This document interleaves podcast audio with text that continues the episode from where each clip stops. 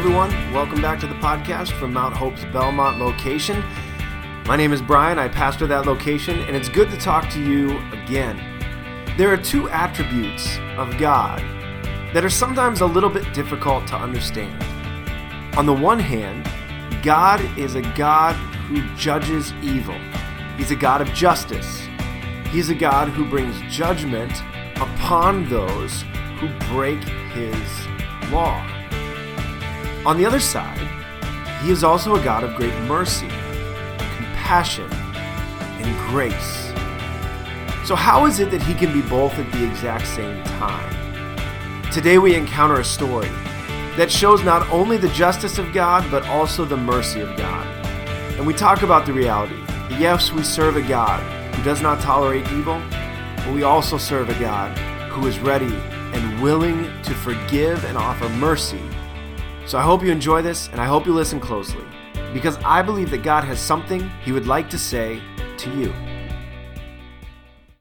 Now, some of you may know I have a daughter who is six years old, and I know I'm biased, but I'm going to tell you that there are many, many reasons why uh, my daughter is one of the greatest people on the face of the earth. And uh, I hope uh, if you met her, I think you'd agree with me. And one of the reasons uh, why she's so lovable, one of the reasons that she's so great, is it, she is one of the most empathetic and caring people I have ever met. Uh, it, she walks into her classroom at school and just seems like she's one of those kids that knows what's going on with everybody and truly cares what's going on with everybody. And that's normally a great thing. Here's where it's been a challenge. Ever since she was two years old, whenever she sees a story, whether that's a book or when we saw the Finding Nemo play at Disney World or when she watches a movie, she gets so emotionally wrapped up into the story that I almost worry that some points it becomes unhealthy for her.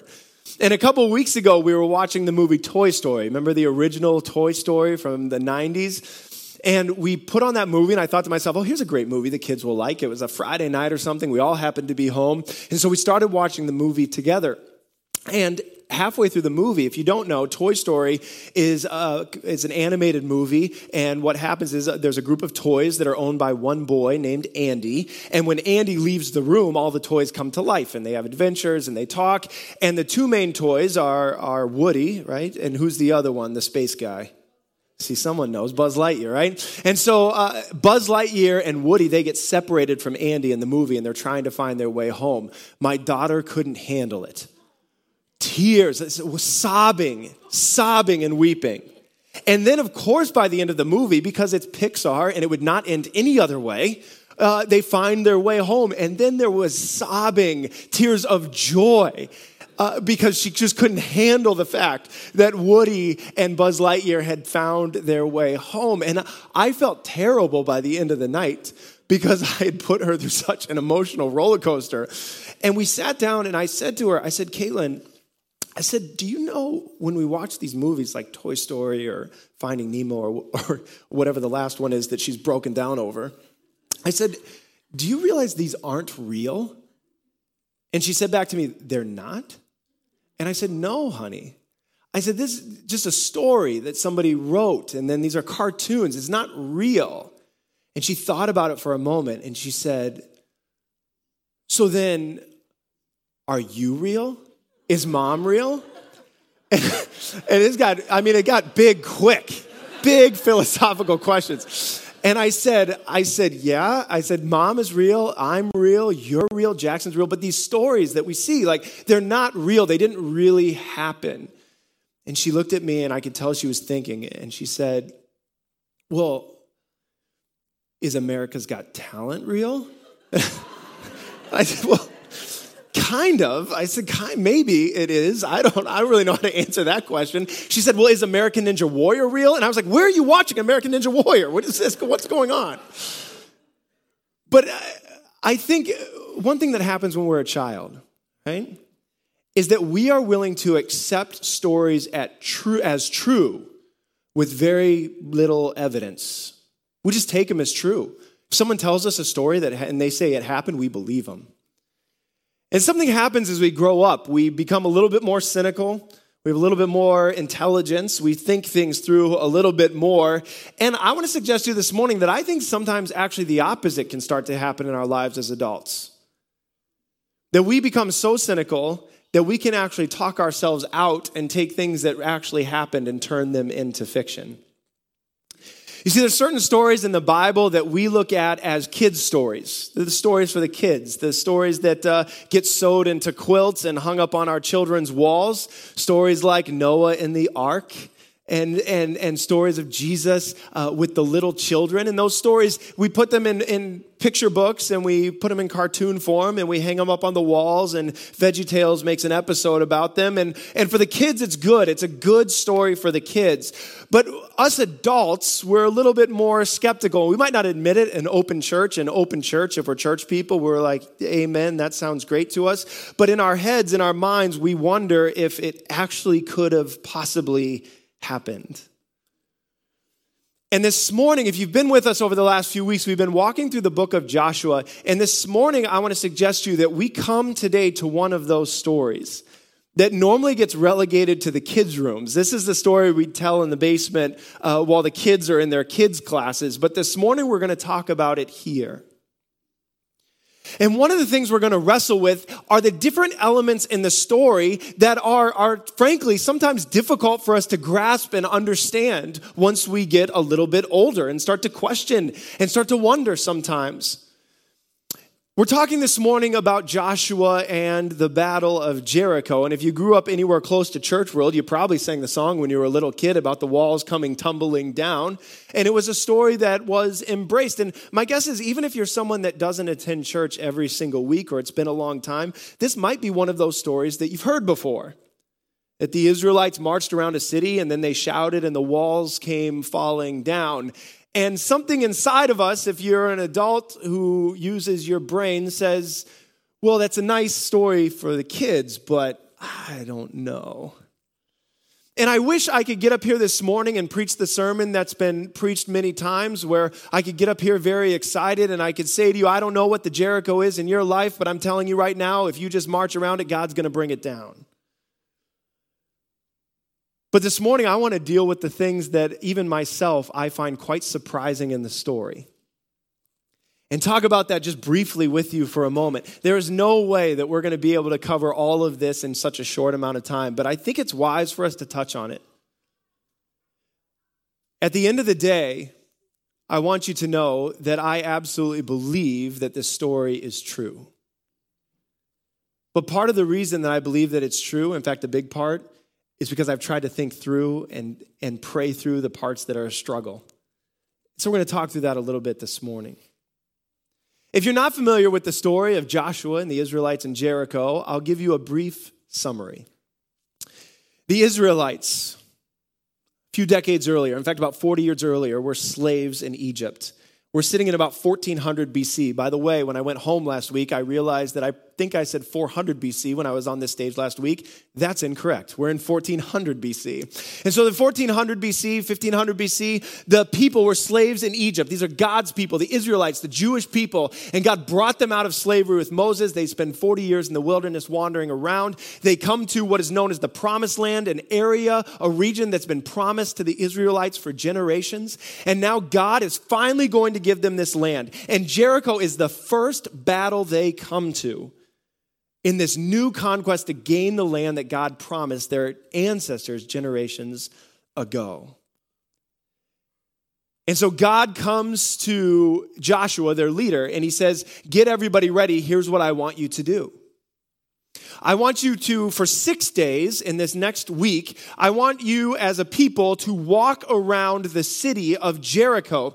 And, and that might sound a, a little odd to us, but it also might sound like how are you possibly going to get hundreds of thousands of people? In fact, most estimates put it at a million or over a million people now of this nomadic group coming through the desert to Jericho. How do you get a million people to walk around a city? Let me tell you something that was helpful to me is to realize that we're not talking about walking the 128.95 loop here that the city of Jericho, the ancient city of Jericho, was probably, so I, I, read a number of different estimates, but the largest one I read was probably about six acres large. So we'll just take the largest one. That's six football fields next to each other. So think about the track at the local high school and t- multiply that by six. That's, for me, the largest estimate that I read in, in preparing for this message. So that's easily doable if you were going to walk around the city. And so the people were to walk around the city and they had the Ark of the Covenant, which is the simplest definition of the Ark of the Covenant, is that it's God's presence among the people. It symbolized God's presence among the people. You had the Ark of the Covenant going ahead of them. You had priests that were blowing trumpets, but the people were to remain completely silent days one through six. And they walked around the city one time. Now on day seven, the instruction was they were to walk around the city seven times. And at the end of that, when they had walked around the city seven times, the priests were to blow the trumpets, the people were to shout, and God told Joshua the walls would come tumbling down, right? I know the song. And so uh, they take these instructions, and the people, they go and do exactly what God said. And now God also said this, though. He said, When the walls fall, I want you to go into the city, I want you to destroy the city. Every man, woman, and child and then burn the city. We usually don't really get into that downstairs with the kids, that piece, but that's a part of the story of this kid's story. And so the people go and they do exactly what God says, and it happens. They walk around the city one time for the first six days. The seventh time, they walk around seven times. They go into the city, they destroy the city, just like God said. Now, there's a number of things to me that are surprising, but there's three things that I want to talk about this morning that I think are really surprising about this story, and I think matter should matter to you and to me, and we'll get to that in a moment. Like I said, we're going to move quicker and faster than we probably should on each of these, but it is what it is. Here's the first thing that I'm surprised about. First thing I'm surprised about, I'm surprised by the miracle itself. I don't know about you, but I'm surprised by the miracle itself and how it plays out. I'm kind of surprised, I don't know if you are, I'm kind of surprised that God gives these sorts of instructions and the people just do it. I, I would I might raise my hand and say, Joshua, I was thinking maybe we could spend some time making weapons. Uh, and also, then we could also run some drills. Like we could run some military drills and get ready for this giant battle. But it seems like from the text that no one really questions what's happening. God tells the people what to do, and then the people, they just go and they do it. But when I start to question like that, here's what I forget. Here's what I forget. I forget that these are the exact same people that watched their God bring them out of slavery in Egypt. I forget that these are the exact same people that for 40 years were sustained by God while they lived in the desert. I forget that these are the exact same people that just a few uh, weeks earlier walked through a parted Jordan River that God uh, parted for them so they could walk through on dry ground. I forget that these are the people that have watched their entire lives God do amazing things and sustain them. So if God asked them to do something now, why wouldn't they do it? God has been faithful the whole way through. And you know, sometimes you look at people in today's world that do f- kind of uh, odd things because they say God asked them to do them huge steps of faith that don't necessarily make sense when you try to write it down and look through it. I would suggest to you this morning that many of those folks have the same experience as the Israelites. These are people that have watched God throughout the course of their life be faithful to them, heal them, provide for them, take care of them, watch over them, watch over their children. So when God asks them to do something that sounds a little odd, why would they not go ahead and do it? It can sound odd to me, but, but I forget I forget what God has already done for these people, so why wouldn't they go do what he did, tells them to do? But there's the other side of the miracle I'm a little bit surprised about. I've been in concerts and stadiums that have gotten pretty loud. The structure never crumbled, luckily. Things didn't fall over because of the volume. So, what's going on there? In fact, this is how Joshua 6 records it. This is Joshua 6, verse 20. So the people shouted, and the trumpets were blown. As soon as the people heard the sound of the trumpet, the people shouted a great shout, and the wall fell down flat, so that the people went up into the city, every man straight before him, and they captured the city. And in verse 24, we read, just like God said to do, and they burned the city with fire and everything in it. So not only did the walls fall down, but the people did what God said. They went in and, and destroyed the city like God had asked them to do. I'm a little bit surprised by the miracle itself. The walls come falling down. We'll talk about the destruction piece in a minute. But what you may not know is that the ancient city of Jericho uh, really exists. It's not something that it was written about in the Bible. And honestly, for me personally, this is part of the reason why I believe this book is true is because the places and the names of people actually lived. And so, starting in the mid 1800s, 1860s, 1870s, there have been a number of archaeological digs and, and site work done in the ancient city of Jericho. In fact, it is, it is, I think this is true. I know it's marketed as the oldest city on the face of the earth that's been found. And this is exactly what it looks like the ancient city of Jericho. You could go there today and see it with your own eyes. And by and large, uh, archaeologists believe that the ancient city of Jericho is the same city of Jericho that you read about in the text of the book of Joshua. This is the same place. Now, here's what this city would have looked like, and here's where archaeology begins to prove the text true, I believe. Is the text tells us that Jericho was a heavily fortified city. And sure enough, when parts of the city wall are uncovered, this is what they discovered. They've discovered that there were two walls within the city of Jericho, that there was a lower embankment that was built up, and then there was a lower city wall that sat on top of that embankment. And then the embankment continued, and there was an upper city wall.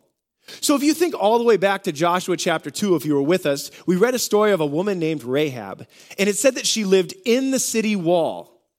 Well, how do you live inside a city wall? Well, when there's two city walls, you can easily live inside the city wall. And there were houses and structures inside the city wall. And in fact, if you remember the story, Rahab, her profession, she was a prostitute, right? If you remember that story, Probably real estate was cheaper because you only had one city wall guarding you. And to live within inside both city walls would have cost more money and been more expensive.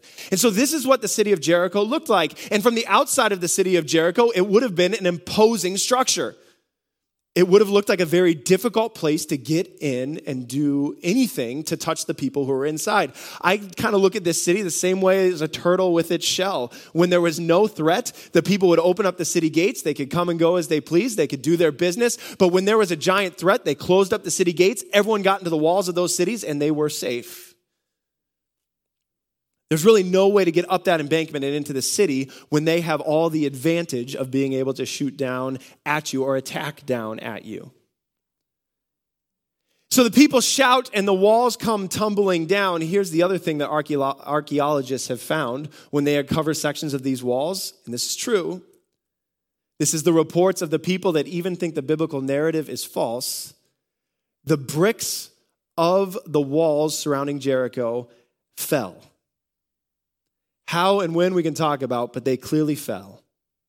And in fact, multiple archaeologists, at least two that I read this week, report that there are clear signs of an earthquake happening and the walls falling, and the walls falling in such a way that created a ramp up into the city. So the walls fell down, and the people could have very easily walked up into the city. Now, here's how, here's where I stand. If there was an earthquake, and there are earthquakes in this part of the world, if there was an earthquake that happened at the exact time that the priests blew trumpets and the people shouted, to me that says every bit as a miracle as if there was no earthquake. That the God who is control of this world caused an earthquake to happen at that exact moment and the walls came down. It works for me.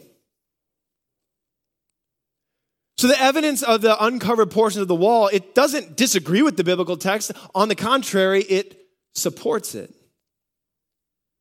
And so, on the one hand, I'm surprised by the miracle, but I forget these are people that have watched God do some amazing things. And so, why wouldn't they do what He's asking them to do? And on the other hand, there's a lot of evidence there that supports exactly what the Bible tells us.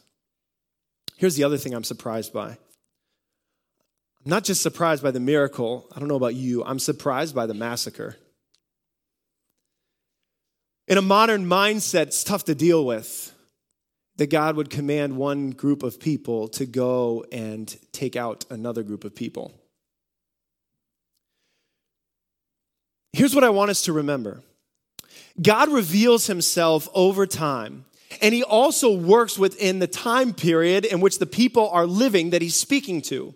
So the Israelites live in an ancient time period where one tribe attacking another tribe, one group attacking another group was not unusual. And in fact, God, as he's revealing himself to his people and revealing himself to the world, has to speak the language of the people. And so you have a culture in an ancient world where people serve different gods. And when one group attacked another group, the group that won, their gods would be seen as dominant over the other tribe's gods. Does that make sense? So everyone had their own gods and deities that they worshiped. And if my tribe beat your tribe, then my God was better than yours.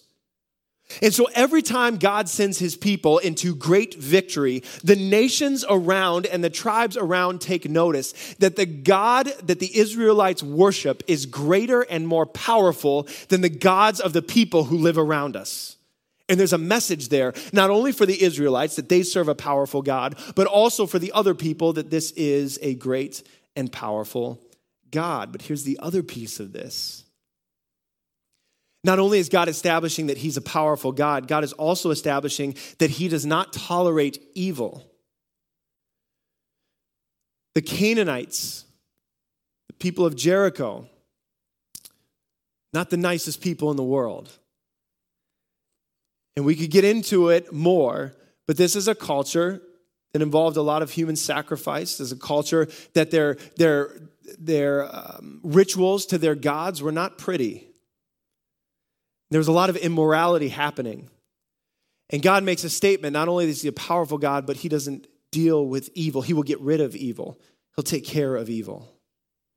God reveals himself differently in our world today. It's a different world, and there's a number of reasons why. One main reason is we as a church are not a political entity with our God as our God. The Hebrew people were a nation with their God, and God was establishing them as a nation. And God said, Go, go and show the people who I am. Today, he would never say, Go and show the people who I am by killing. He would say, Go and die to yourself to show the people who I am.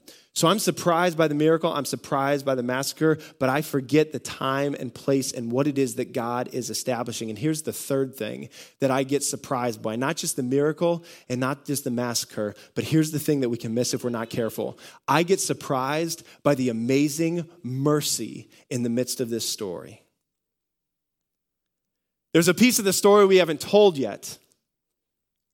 And that in the midst of all this destruction and everything that's happening, there is a woman named Rahab who, a couple chapters ago in the book of Joshua, helped take care of the Israelites. In fact, Joshua sent a couple spies to go and, and scout out the city of Jericho. Rahab hid those spies. And she had a tough life, Rahab did. Uh, she was a prostitute, the text tells us. She probably wasn't the most moral person in the world, but here's what she did that the other people of Jericho did not do. When those spies came in and she hid them, they said, they said to her, or she said to the spies, I know that your God is the God. We've seen what he did for you, and I know that your God is the God. And because she expressed faith like that, and because she was obedient, she was spared so the walls fall down, the Israelites rush in, and one of the things that Joshua says to the people is go and find Rahab and her family, take them out of the city and protect them and take care of them because she showed great faith in God.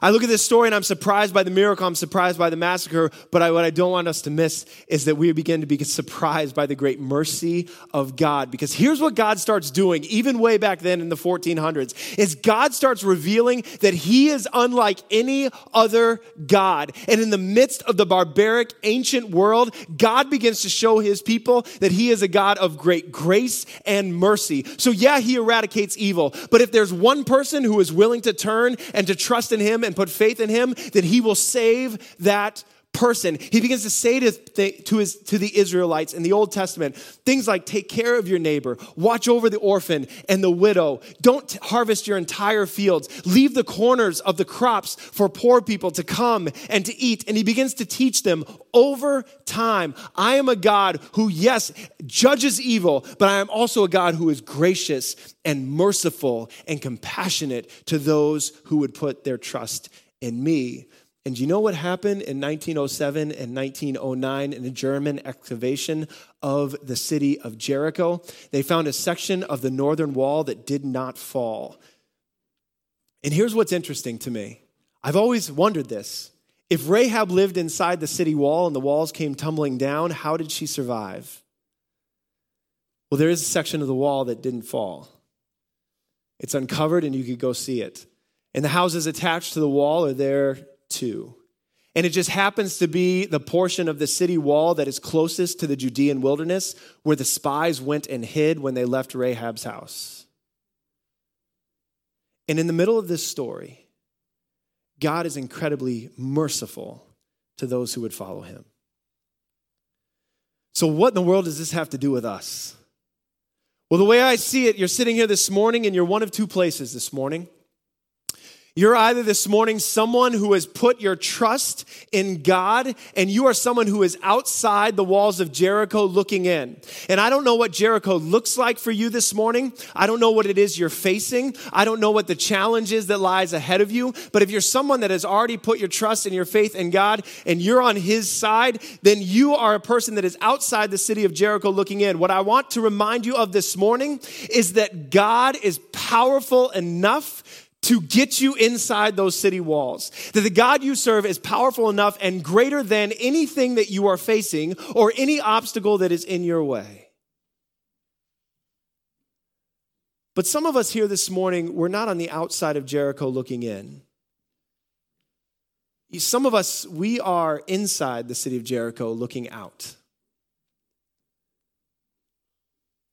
We're not yet someone who follows God. We're not yet someone who has put our trust in him. We're not yet someone who has, as Rahab did, put her faith in the God of the Israelites. I want you to know this morning that God offers you great mercy and compassion.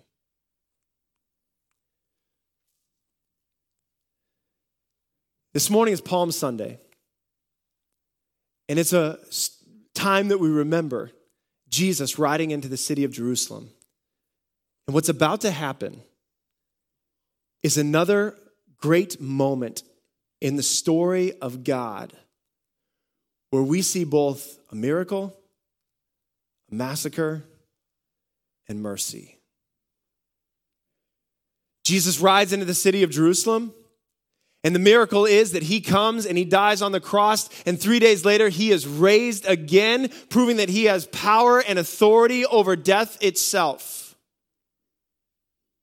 And the massacre this time isn't the people who are guilty, because the reality is that you and I are just like the people who were in the city of Jericho. That God has established a law and you and I can't keep it. That God has established what perfection looks like and you and I can't live up to it. And we can play the game and we can act like everything's good and we can act like we have it all together and we can put on a front for everybody. We can put the billboards out of our social media and we can put the billboards out to everyone of what our life looks like. But we know what goes on inside of our hearts and our minds, and we would never let anyone else inside of there because it's not pretty. And the reality is, no matter what we put on outside, whatever front we put on, there is this interior piece that you know about and God knows about that falls short of what he has commanded and called us to. And that means that we face the exact same judgment that the people in Canaan faced. We face the exact same judgment that the people in Jericho faced. That means that death is coming.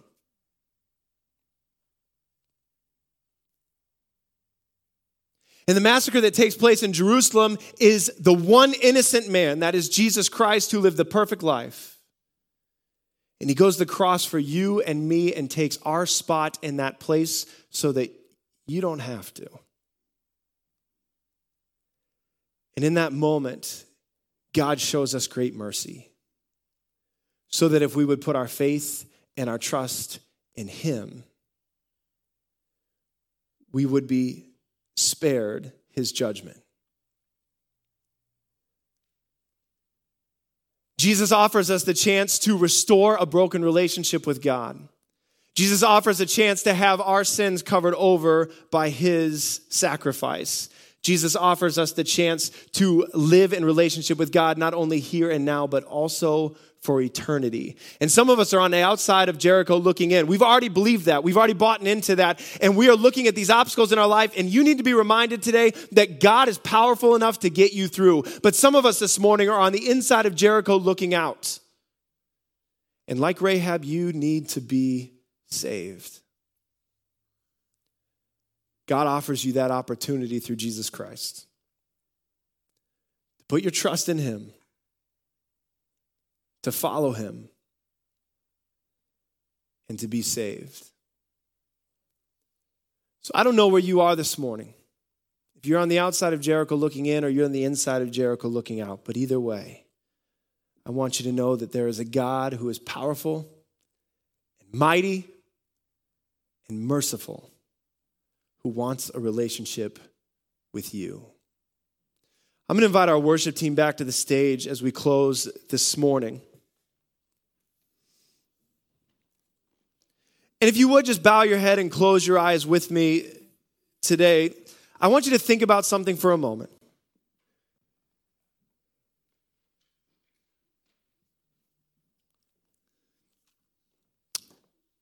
I don't know where you are this morning, if you're someone that's put your trust in God or if you're someone that's standing on the inside looking out. I don't know if you're someone that already follows Jesus Christ with your life or someone who does not. The death and resurrection of Jesus Christ is something that you need to deal with. If it actually happened, then it demands your response, it demands your life.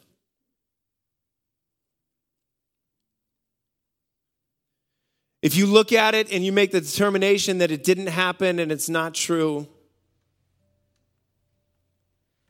then you can make that choice as well. But we ought to be careful here and we ought to give it a good look. Because if it did happen, then it is God offering us his mercy and his grace and his compassion and the opportunity for a relationship with him. If it did happen, it means that there is hope for the future that exists outside of this world. I don't know about you, but we keep looking for hope within this world, and it is so elusive. The laws we pass are important.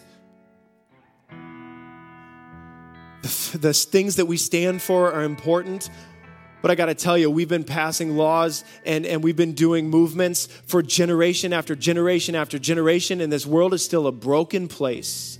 And we keep looking for hope and we keep looking for some sort of final answer and solution within this world. And we need to face the reality at some point that it just doesn't exist. Jesus Christ is the solution that exists outside of this world.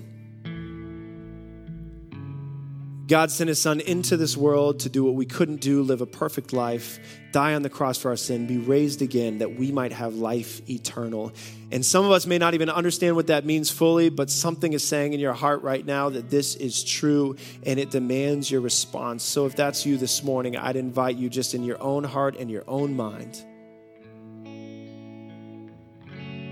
to tell God that you are sorry for who you are and what you've done, and that your desire is to follow Him and to serve Him with your life. And if you'll do that, I believe that God will move you from a place of judgment to a place of mercy and grace.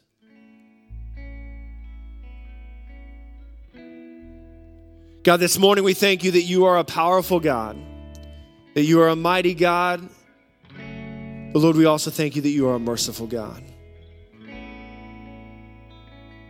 God, for those this morning who are beginning their walk with you, Lord, I pray that you, by your Holy Spirit, will lead them and guide them and fill them.